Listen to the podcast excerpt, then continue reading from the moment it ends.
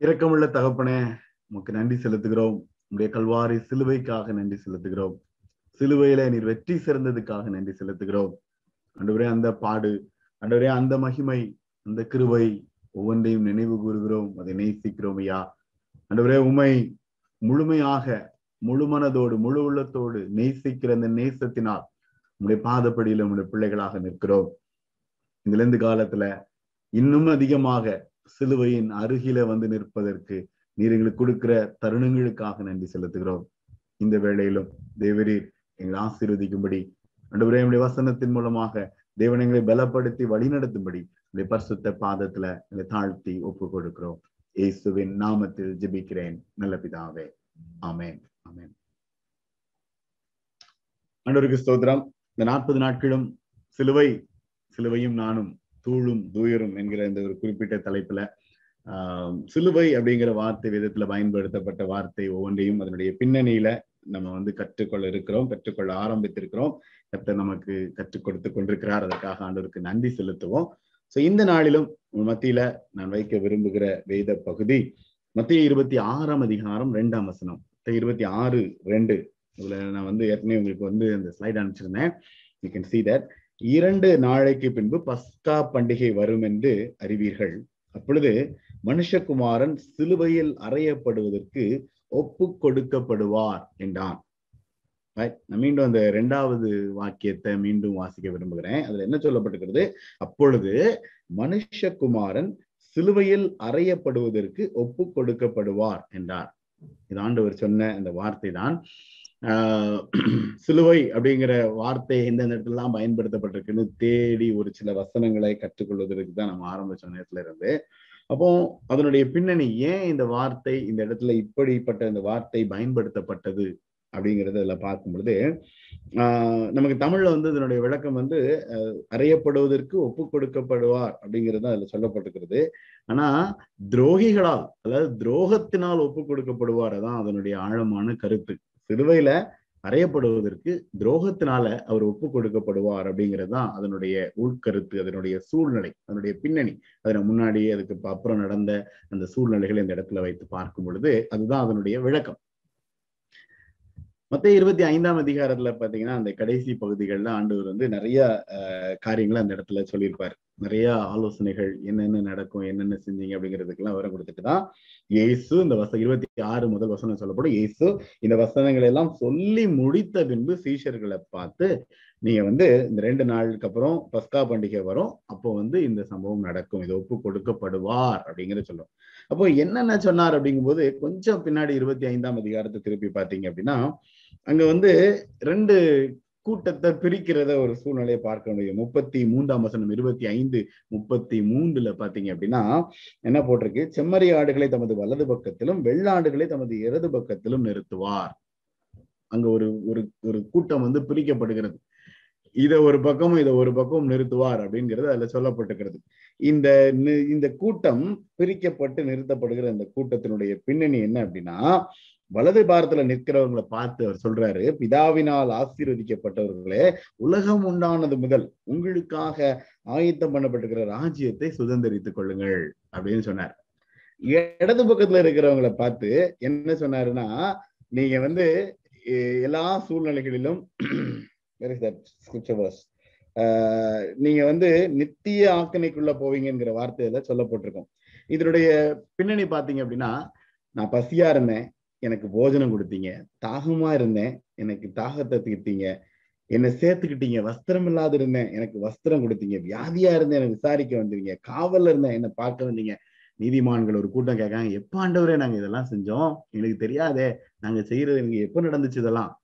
அப்போ இந்த சிறியர்ல எதை செய்ய ஒருத்தருக்கு எதை செய்றீங்களோ அது எனக்கே செய்தீர்கள். அப்போ அறியாமலே ஆஹ் அவங்க செய்த அநேக உண்மையான நேர்மையான காரியங்கள் வந்து அவர்களுக்கு ஆசீர்வாதமா முடிஞ்சிச்சு.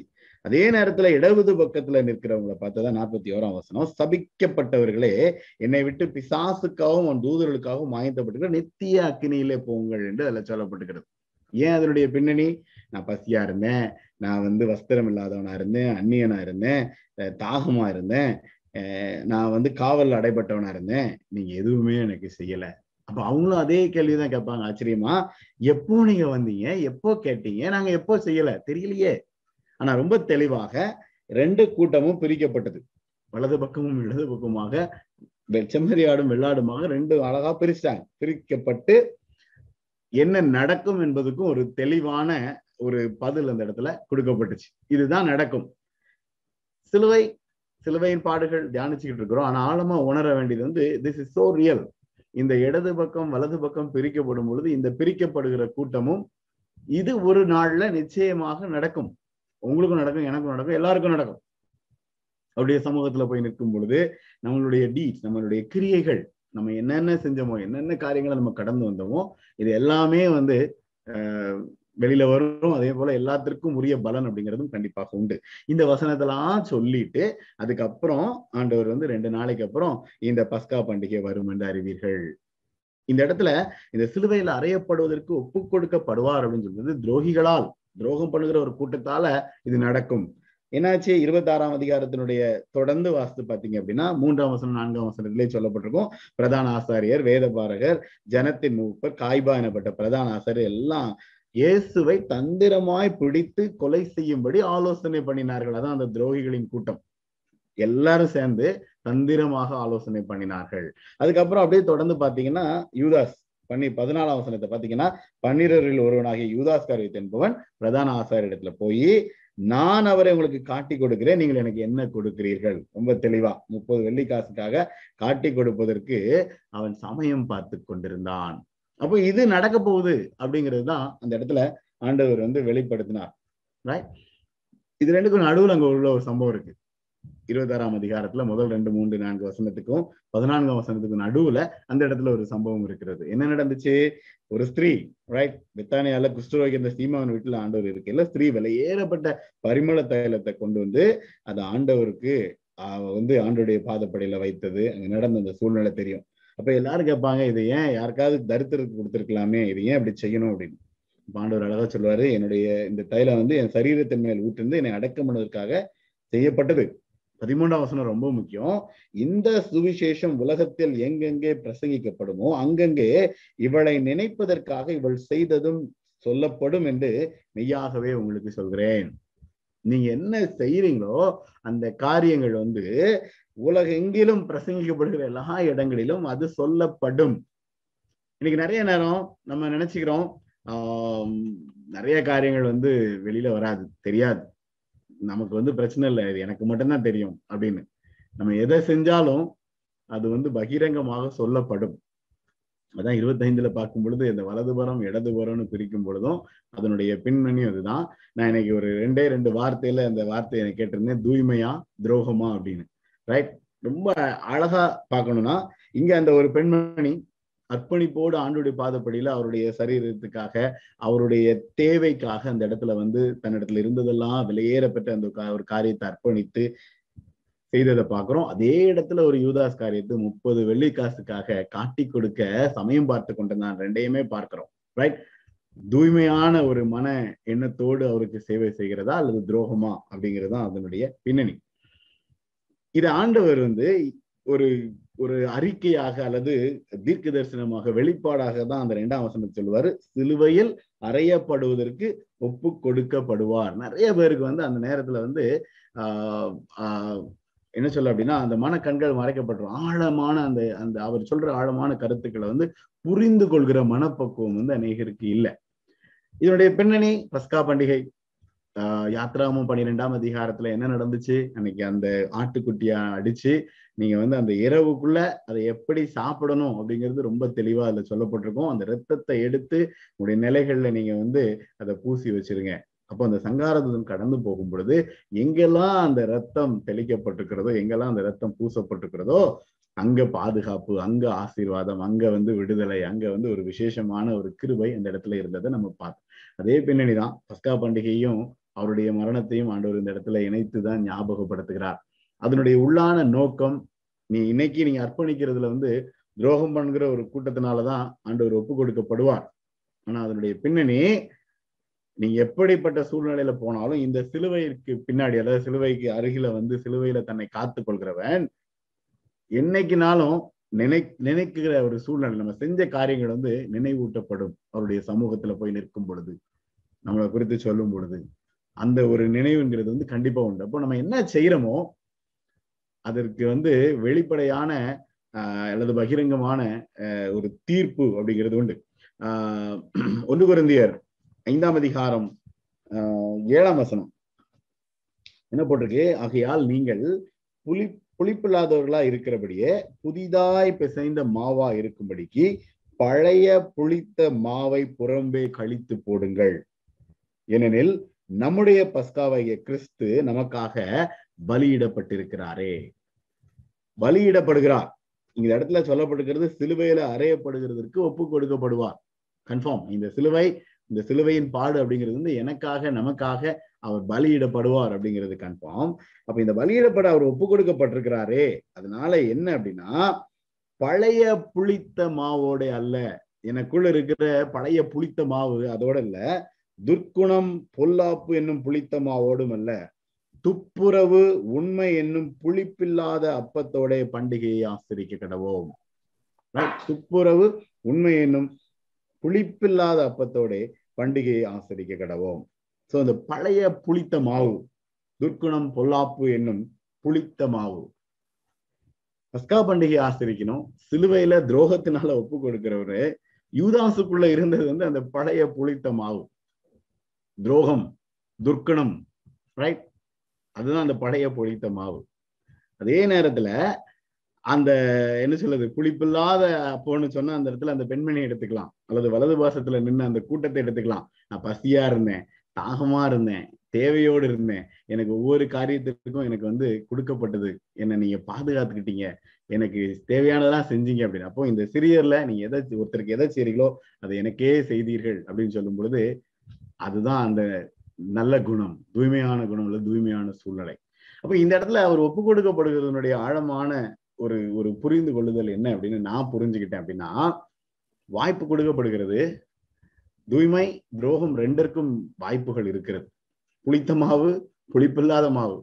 இது ரெண்டுக்கும் வாய்ப்பு இருக்கு. இன்றைய இன்றைய காலகட்டத்துல ஆஹ் எத்தனையோ சூழ்நிலைகள்ல நிறைய எத்தனையோ வருடமாக பக்தியாக உண்மையாக இருந்தவங்க வழி விலகி போற சூழ்நிலைகள் எல்லாம் பார்த்துட்டு இருக்கிறோம் இன்னைக்கு உலகத்துல. இன்னைக்கு நான் இன்னும் உண்மையா இன்னும் நேர்மையா இருக்கிறேன் அப்படிங்கிறது அவருடைய சுத்த கிருபை. ஆனா ஆண்டவர் கற்றுக் கொடுக்கிறார். வாய்ப்புகளையும் கொடுக்கிறார். சாய்ஸையும் கொடுத்துடுறார். சாய்ஸ் இஸ் யோர்ஸ் இது என்னுடைய என்னுடைய சாய்ஸ் தான்.